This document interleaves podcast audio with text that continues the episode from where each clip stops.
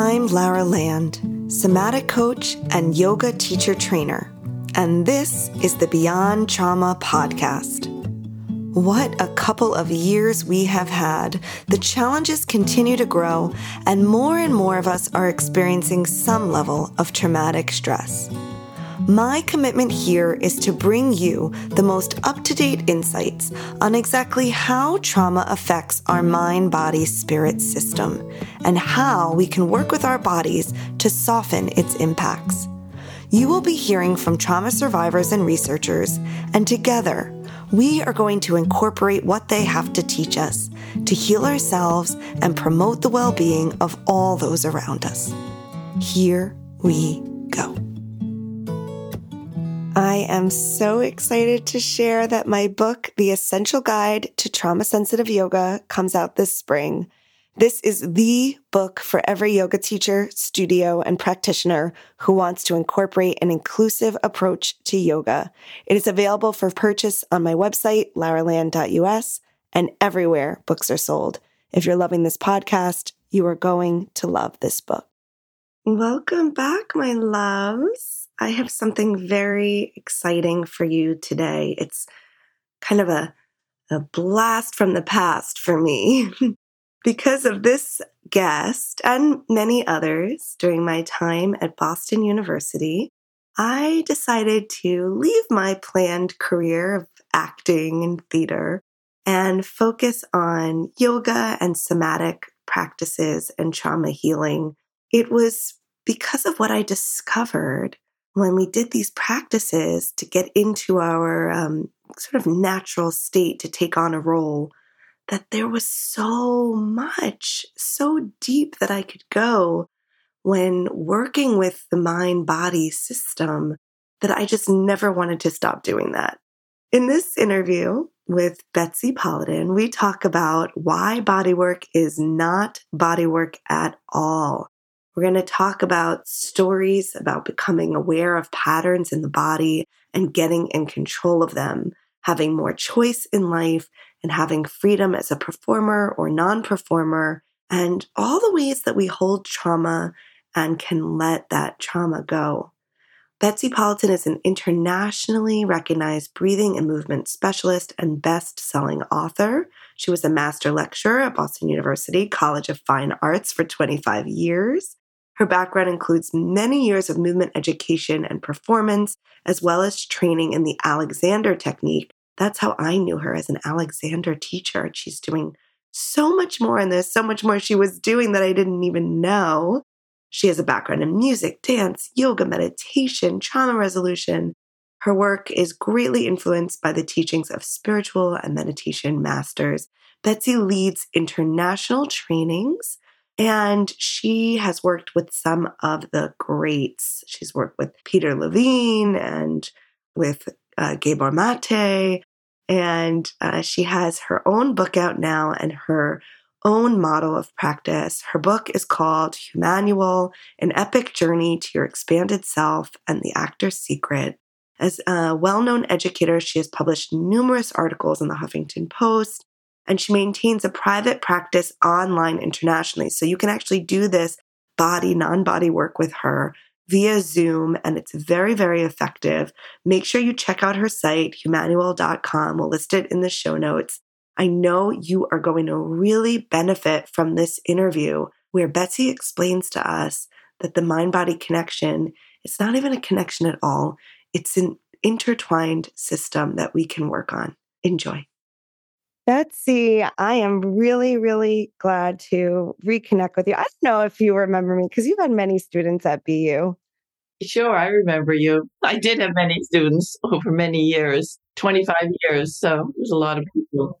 Now that I'm a teacher, I understand. I don't always remember. Right. But still, you know, somebody's in your field of energetic teaching that you have some connection to them. So that doesn't go away. Yeah.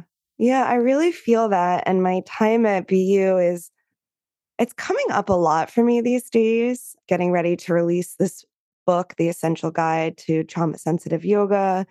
And, you know, my, my journey into yoga really started at BU. I mean, there was a little bit right before I left for Boston University. And then there was so much of this breath and body work and embodiment work that we did at the program. And then I started doing yoga. And then I was just like, I got more, I just wanted to do mind body emotion spirit work and and right. healing and i moved away from the acting and you were a big part of that so i was like i really want to bring you on and kind of like ask you what happened during that time and yeah it is interesting how the desire for acting training can open up to other dimensions of yourself that were just waiting and wanting you know expression. So yeah i understand that. Yeah i always explain that like the a lot of the things we were learning i feel like we were learning to kind of create this clear channel that we could be in the moment and res- like really respond without our conditioned habits um, that we could take on a character but in doing that i just learned about getting rid of conditioned habits. Right right. Yeah the thing is when you as an actor when you want to become another person you start with yourself and so you've got a whole collection of habitual patterns. And so if you, in taking on the character, just add the character's patterns on top of yours, the character's patterns don't read quite so well. Mm. But if you are willing and able to go through the process of really looking at deeply your own habitual patterns, ways of being, ways of thinking, conscious and unconscious, and have some agency over them, with them, or understanding, then when you go to take on another character, you can shift some of those to the back burner. And then the character's tendencies show so much stronger. Mm. And that's what we see in good acting. Mm. Once you, like you said, once you start that process of self discovery, really, it's a very exciting journey and maybe more exciting than taking on another character. Yes. That's definitely um, what happened for me. Yeah, I was going to say that sounds like what happened to you. yeah, and you know, I knew you as a Alexander teacher. Uh-huh. Yeah. And what I remember happening through experiencing your your class and your teachings, really I want to ask you about this. The main exercises that I recall, I mean, pretty much there's one that I still do almost every day, which is just putting some books under my head and laying on the ground, basically. Right, the lying down work, sure, yeah. And I just remember like um, lengthening and ex- and expanding, and maybe this kind of star position on the ground. And then aside from that, this kind of motto of like do less, see how you could like brush your teeth, Can you do less? Right. That's one of the central questions, right? Right. Yes. One of my favorite questions. and through that, through those exercises and that question, I just remember having this whole like breakdown breakthrough that had to do with relationship with my parents. yeah. Yeah. It goes deep. It goes deep. You know, sometimes these things that seem so simple on the surface and in a way are simple but they lead, they can lead to very profound experiences. I mean, the thing is, one of the things I like to say is, uh, one of my jobs is to help people do nothing and doing nothing is like the hardest thing in the world to do. So, you know, I mean, laying, just lying on the floor and, and not doing uh, a bunch of tasks or activities is, is not easy. And because it opens us to see what's really going on for us. mm, yeah.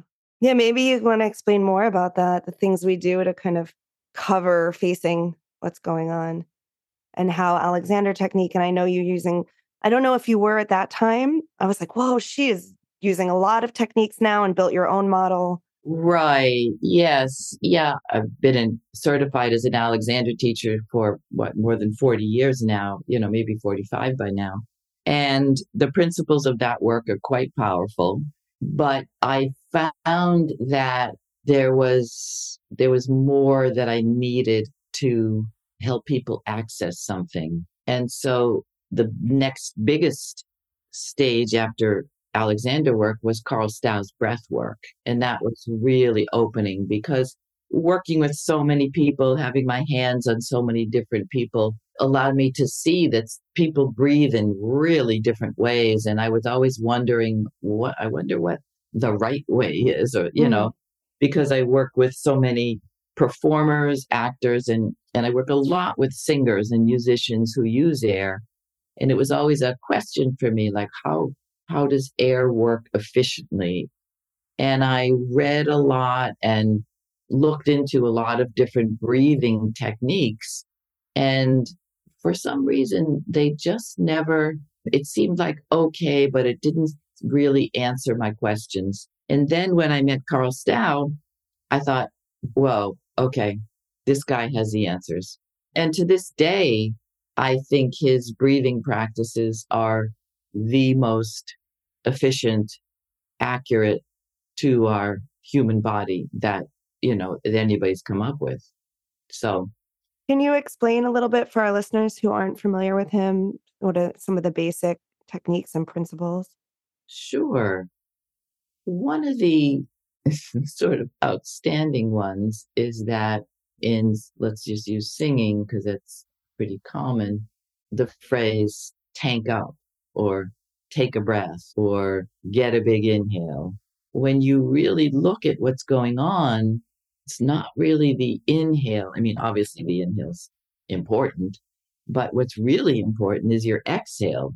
Because if you don't exhale completely, then the carbon dioxide can build up, the excess carbon dioxide can build up, and there's no room for the fresh oxygen. So that's probably, I think, one of the biggest takeaways or learning points is that keep an eye more on your exhale and make sure that you exhale completely.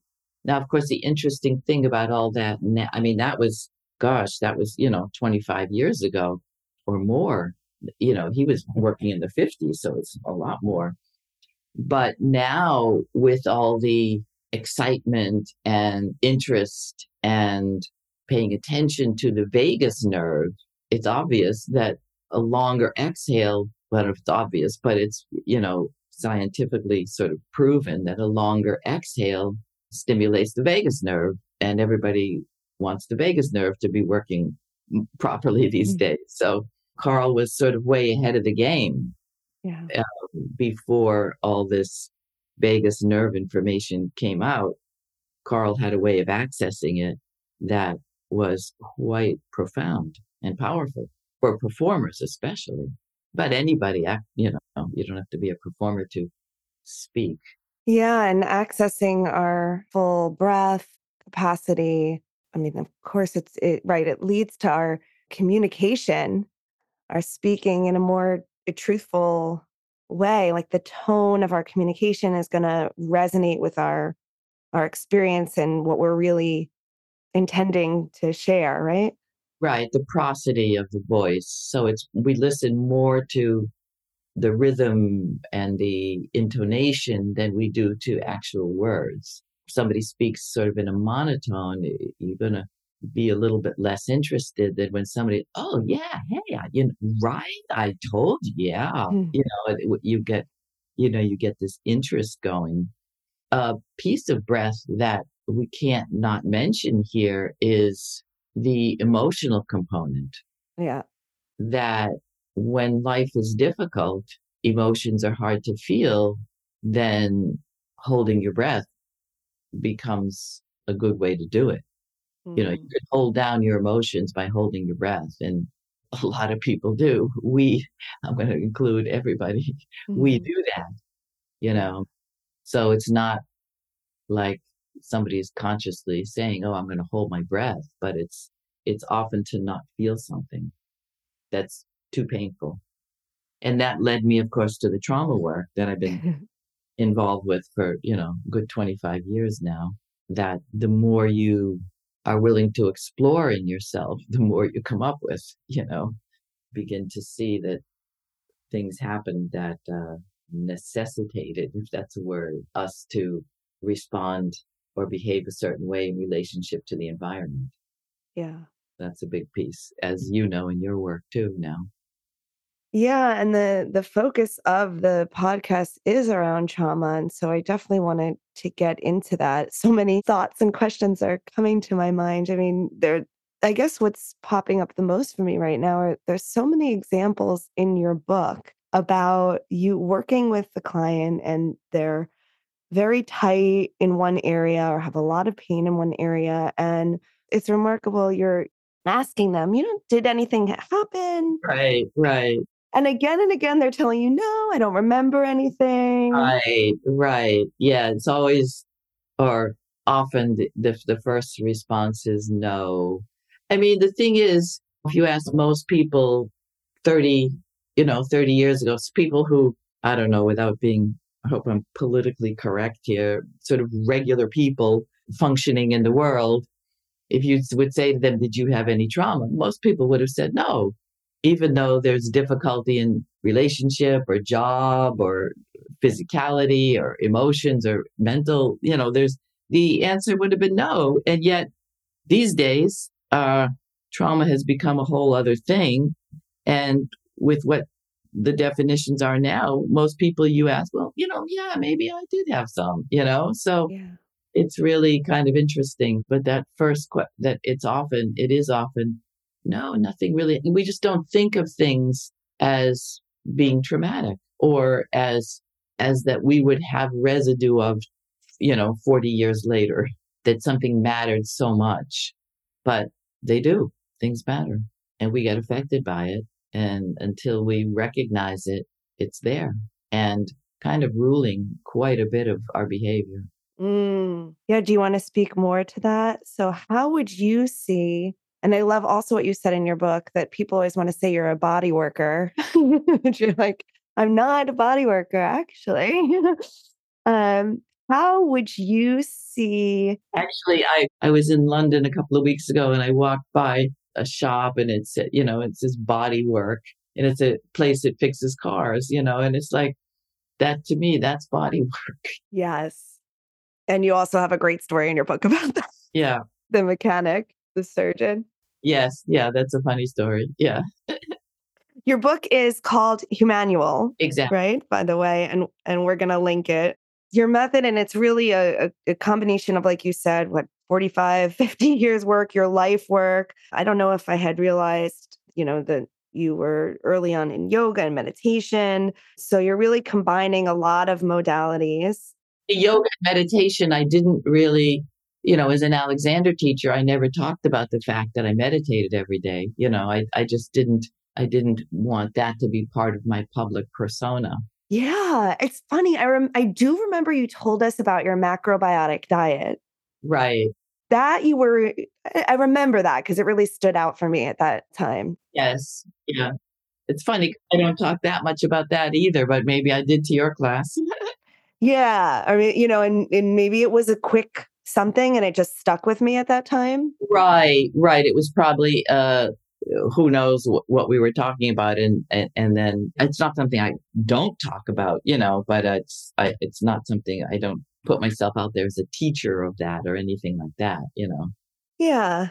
But somehow all these things, and I think you do a good job in the book, is like informing you as a a teacher and a practitioner and and what you bring to the table. And even if it's not something you speak about, it's in you. Right, exactly. Yeah. And I know that, you know. So, and if somebody asks me, I'm very happy to talk about any of it at this point in my life. I don't really have things that I don't want to talk about. You know? so. oh, that's the great thing of as we evolve and age. Yes, exactly.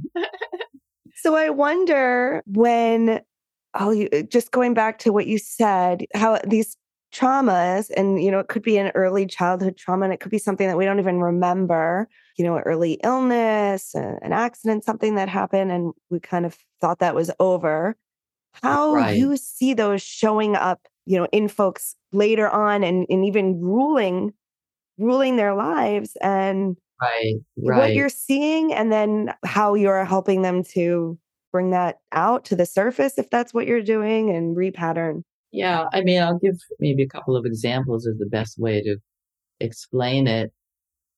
Um, usually, if somebody comes to me, they come to me with a specific something. Like this one young woman came and she said, You know, it's really strange. I like to hold my head in this very specific position. And she kind of tilted her head to the side. And she said, I like to keep my head there. And I said, Well, that's interesting. You know, your head is able to move in a lot of different ways and a lot of different positions. Any specific reason why you like to keep your head there? She said, No. You know, and again, I said, Did anything happen that pushed your head or something? No, no, no, no, you know. And then a little while later, she came back and said, Oh, you know, when I was younger, I was swimming in the ocean and a big wave came and hit me. And she mimicked, you know, with her hand, the wave coming toward her and the wave hitting her. And as she did that, her head went to the position that she was telling me she holds her head in. So I said, that. And then in that moment, she realized, oh, when that wave hit me, it was shocking. And I froze. I mean, she didn't say it this way. I'm saying it that way. She froze in that position of the shock of the wave hitting her. And I think she may have broke her collarbone or something too. So in that moment of realizing, because basically a part of her was still living in that moment. And so the everyday symptom, so to speak, was her holding her head in this particular way, but having no recollection of the incident, she had no idea why she was doing that. Mm. Yet her physicality knew the whole story. And so, with a little bit of questioning and inquiry, something will show itself. Now, do we have to remember, like, do, do you have to get to the root source in order to? No, because you don't, what you're asking really is do I need to have a cognizant, you know, cognitive memory of it? Because you obviously have a body memory. Mm. And so that's enough. You don't need, you're asking, do I need a story? Yeah. And no, because, you know, some of the stuff is pre verbal. And so you just need to recognize your, your, your body's, you know, screaming that all the time. Yeah whether you have a story or not. And can you explain how someone like her, or maybe another story, and how having this frozen pattern would be impacting all aspects of their life?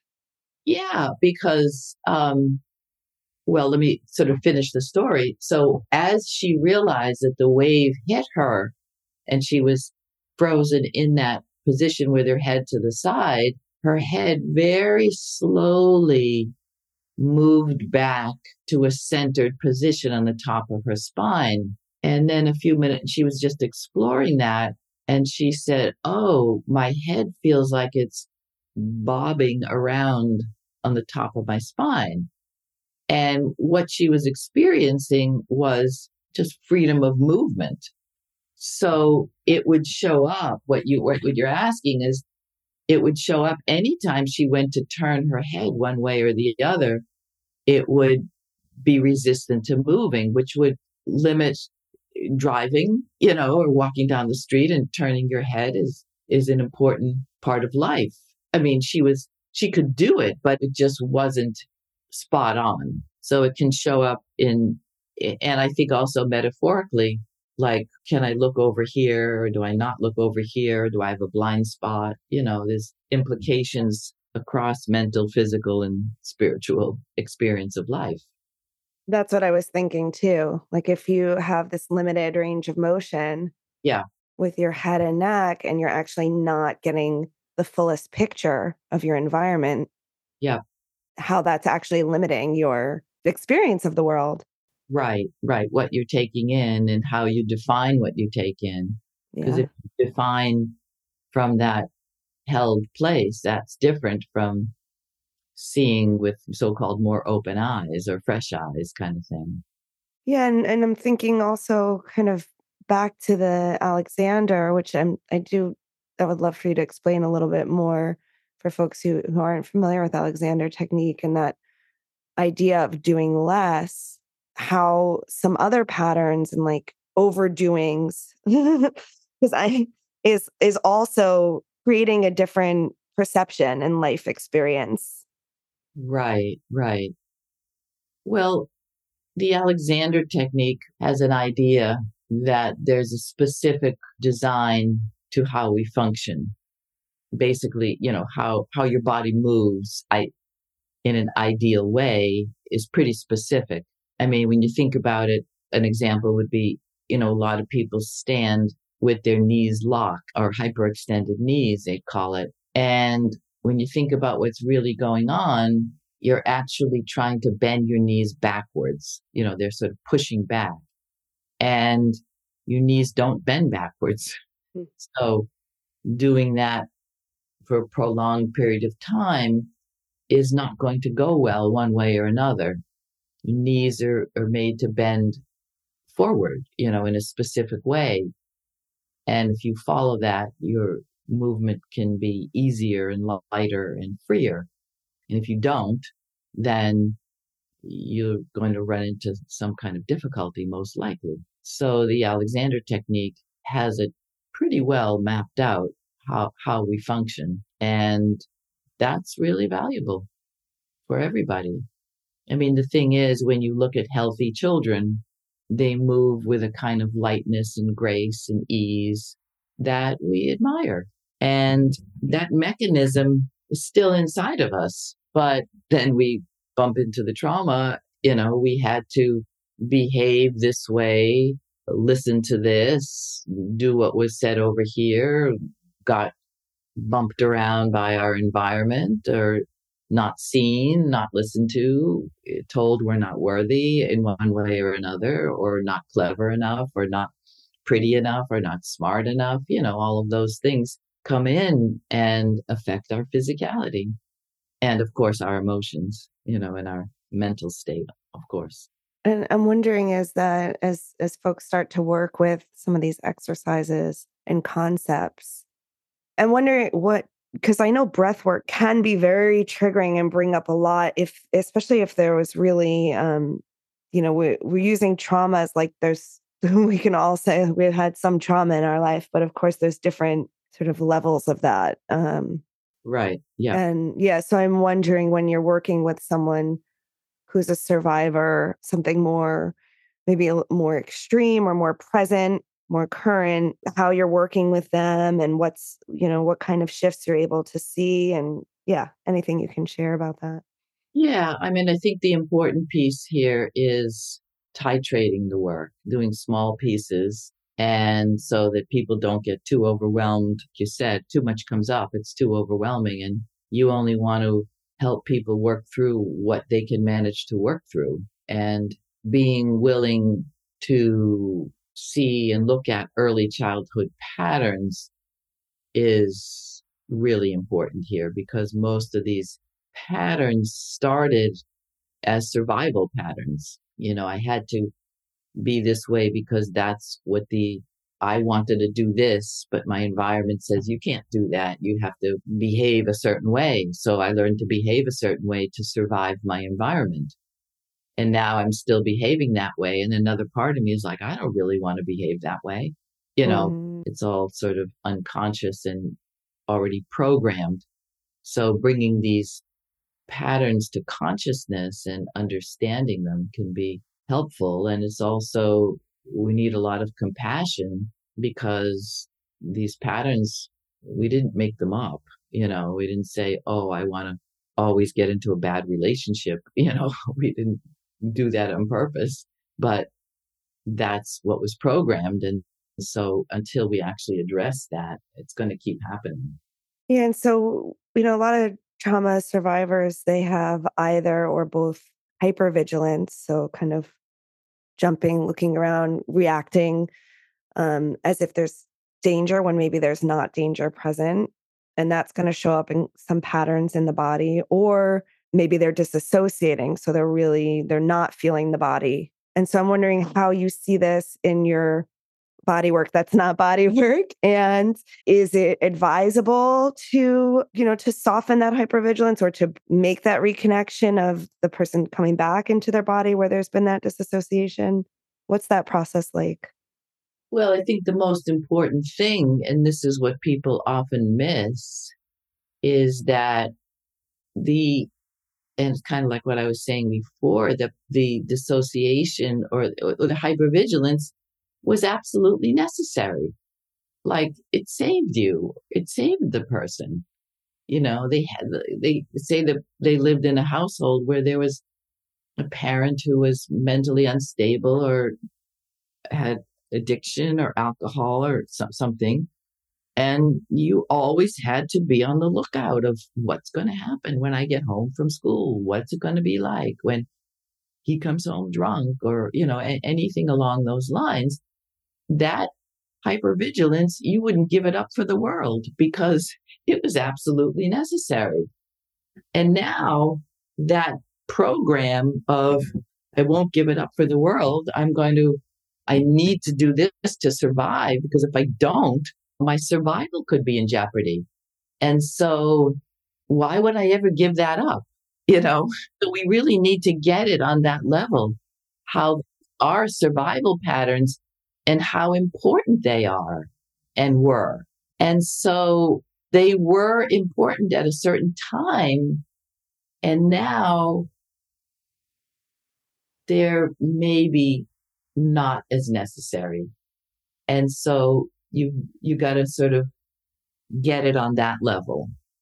And, and that's on the, you know, cognitive and also in, in, in your physicality do I need to keep tensing myself? And you need to, you want to work through that and feel what it feels like. And the more you touch the pattern, the less pull it has on you.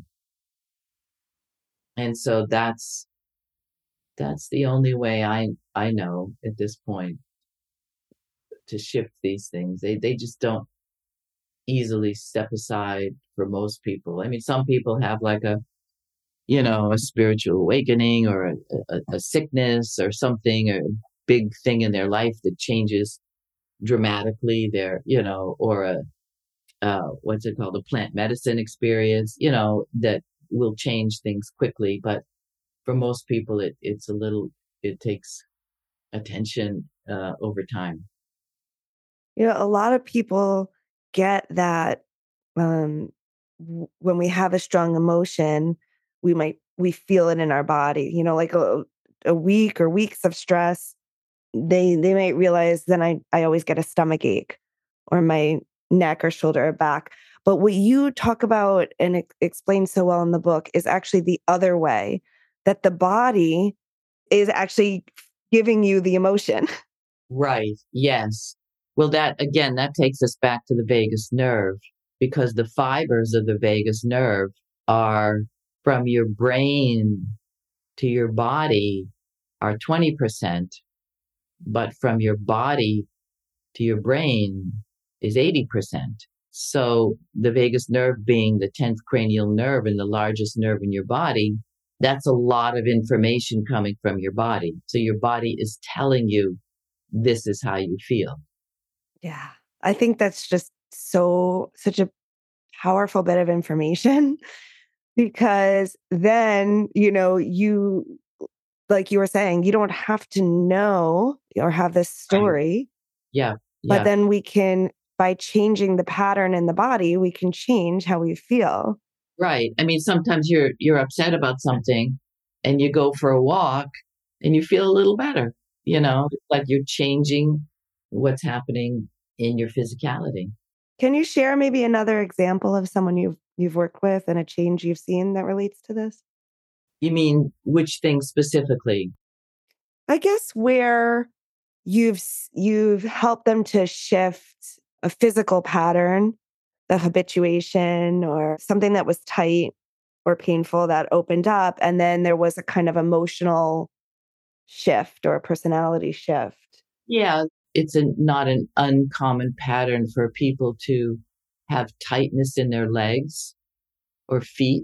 And it often can relate to wanting to move out of someplace, it like a thwarted flight response. Mm. That's another common way that, again, people sort of like this one woman was in school, was kind of bullied a lot. So obviously, you know, you're sitting there and you have to take it, but you don't really want to be there. Your legs are saying, get me out of here. And so there's a tightness in your legs getting ready to, to move. And yet the movement can't happen. Mm. And so that's another very common, you know, there's different versions of it, but that's, that's another common sort of physical symptom that, that comes up. So some kind of leg issue. Yeah, that's such a great example. Yeah, I actually think there's this, uh, I think it's in Humanual, the story of the woman. She had a pain in, I think, her left leg and her left shoulder. Maybe it was her left shoulder and had been to doctors, orthopedic surgeons everywhere. Nobody could solve what was going on. So as we were working, I worked with her left shoulder. That didn't help. I worked with her right shoulder. That didn't help. And so we're doing some table work and I went to move her right leg and her right leg almost couldn't move it. And I said, whoa, did, you know, did something ever happen to your right leg? And again, no, nothing. And a little while later, that she said something about being in the hospital as a with some kind of illness as I think a three year old and standing and looking out the window and waiting for her parents to come and just yeah right? Oh, exactly. Yeah. like so painful and difficult. And so that tightness in her legs. And so we did you know a bunch of other talk through a bunch of it. And and then when she stood up it was like the issue was not so much in her left shoulder like she thought it was because that's where the pain was, but it was that her right leg was pulled up into her body, which pushed her over to the left side and put pressure on her left shoulder. Wow.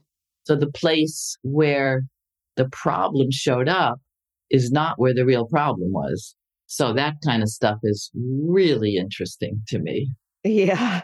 Because when we feel the pain, we feel like we have to work on that area. Exactly. And often, quite frankly, where it shows up is not the real thing. Not the source. Whoa. Is it usually in that cross pattern? Because I know there's a lot of spiraling that happens in the body. You talk about it well in the book. And I know there's some connection between maybe the right hip and the left shoulder. Yeah, but it's, Could be anything. Yeah, I think I've given up on really trying. I mean, it can be parallel, it can be spiral, it can be diagonal. It, it's Okay. life comes along in many different ways. So, Yeah. you know, depending on, I mean, just the impact could be from any direction. So, Are there certain things that happen to certain parts of the body, like the jaw? Maybe you can share when there's like a trauma or, you know, we're not able to express, or like our midsection.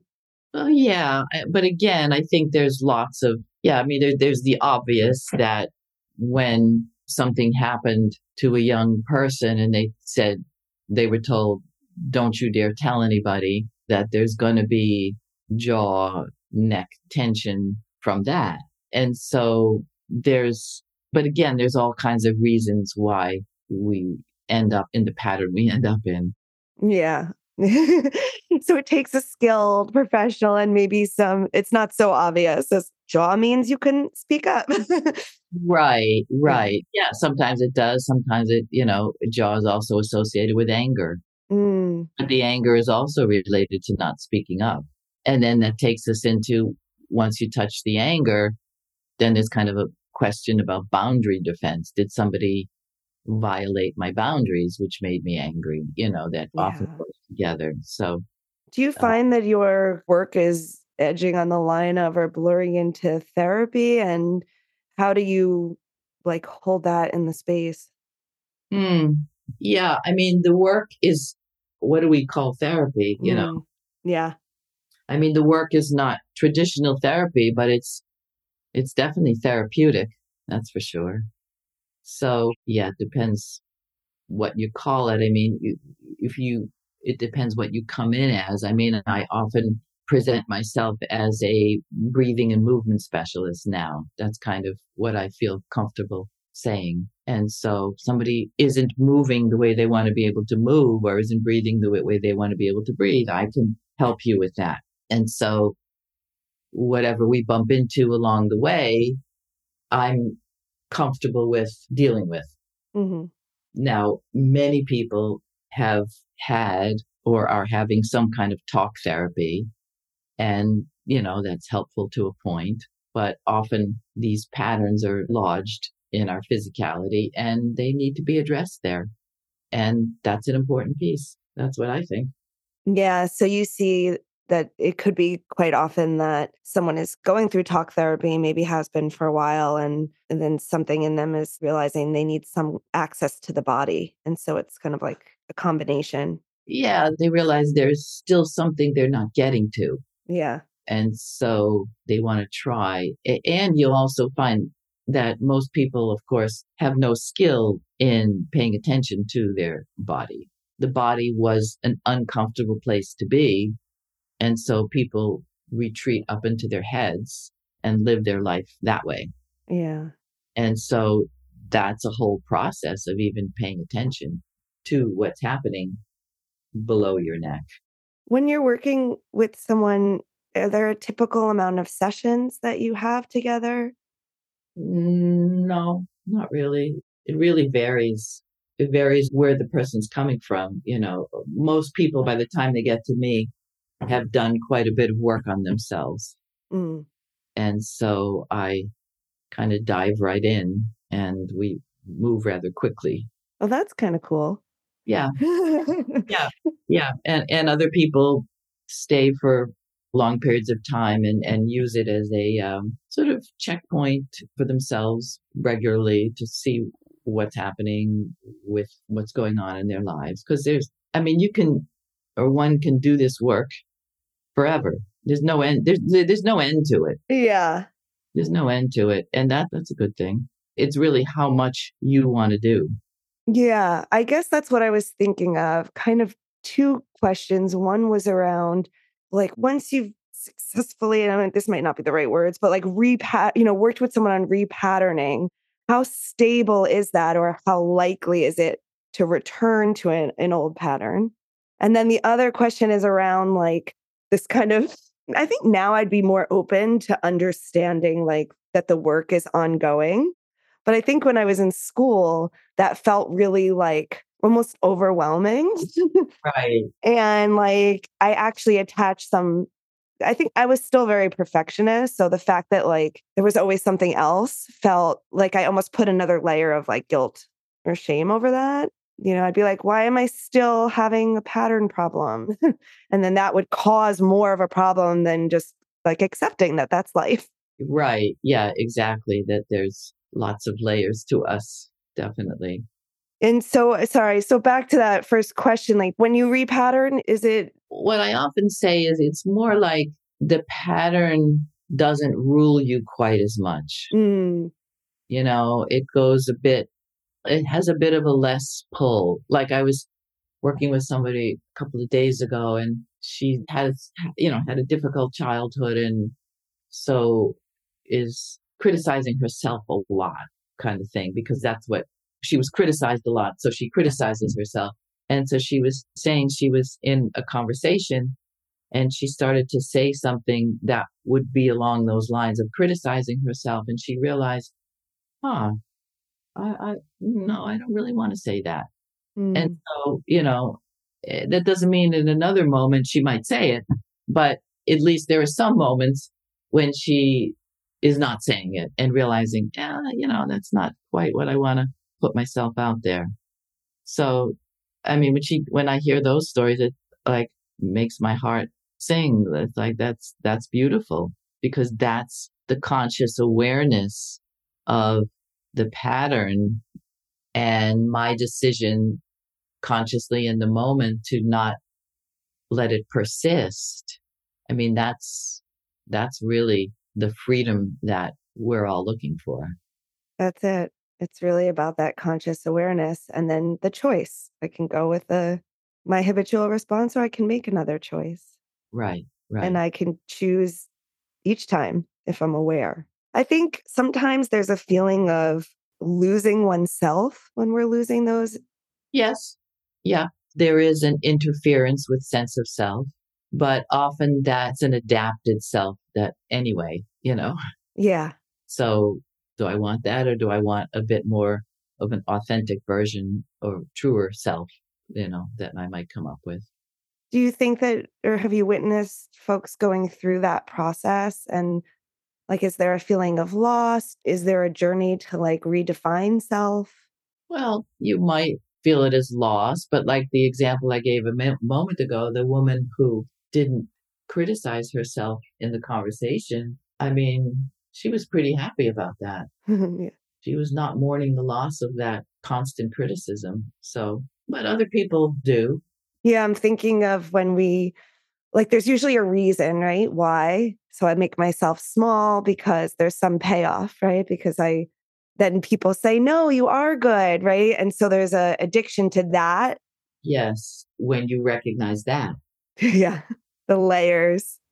Right, right. Oh, Betsy, I don't want to take up too much of your time. I have um, maybe one or two more questions. I know you do specific work. This kind of like circles it back to our the beginning of our conversation, our acting, my acting days. I know you do specific trauma for performers or and working with Peter Levine, which is just like amazing. yeah, the class the class we teach trauma uh, and the performing artist. Ah, very exciting class. Wow, yeah. that when I found that, I was like, that is so cool. Um, maybe he'll come on one day. I've been doing a lot of thinking about and reading about archetypes and so, and, and then since you had that class and title of that class, I wondered if there's specific traumas and trauma patterns around the performing artist. I know there's that kind of archetype of the starving artist and a lot of artists feeling that they have to suffer in order to produce great art. Yeah, I, I you know, I think there's I don't know that that I have it categorized specifically. I mean, I work with a lot of musicians and I work with a lot of actors and they're different. They're just different archetypes or personality types that are drawn to different performing arts. So I could say that, but as far as I think all different people come to acting for many, many different reasons. So I, I don't have a uh, specific category of archetypes that would come. Yeah. So what what is that course? Is it trauma for performing artists? Is it kind of bodily trauma that they have from using their bodies as performers? It varies. It can usually it's about and this is what, you know, what I teach on my own and this is both actors and musicians is that somebody gets up to do a performance, either act or sing or play an instrument and how fully are they doing it? Mm and what's interfering with that. I mean, that's what kind of what I'm good at. Yeah. helping people recognize, ah, what's happening here? What are you actually doing? What are you not doing? What would you like to do? You know, mm-hmm. all of those questions. So I think that's the bottom line here. Well, reading your book made me really think that I want to like take singing lessons. I don't know why. But yeah, just like opening up and expressing in that way again. Yeah, good. I encourage you to do that. I think I will. I think that's that's calling me to just open up that vocal resonance and breathe and and just sing and see what I can do, not holding back and not trying to do it for school or for the stage.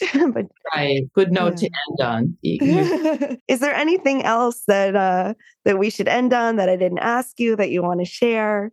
No, I just think that everybody should read Humanual and uh, the world may be a little different. So, yeah. Yeah, it's a beautiful book. You've captured so much in there, and we'll link it in the show notes. And if folks want to find you and and work with you, how should they do that through your website?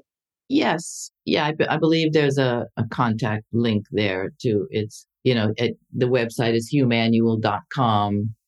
And then I believe it's info at humanual.com will get to me. I just encourage people to make life as full as you as you can. It doesn't last forever.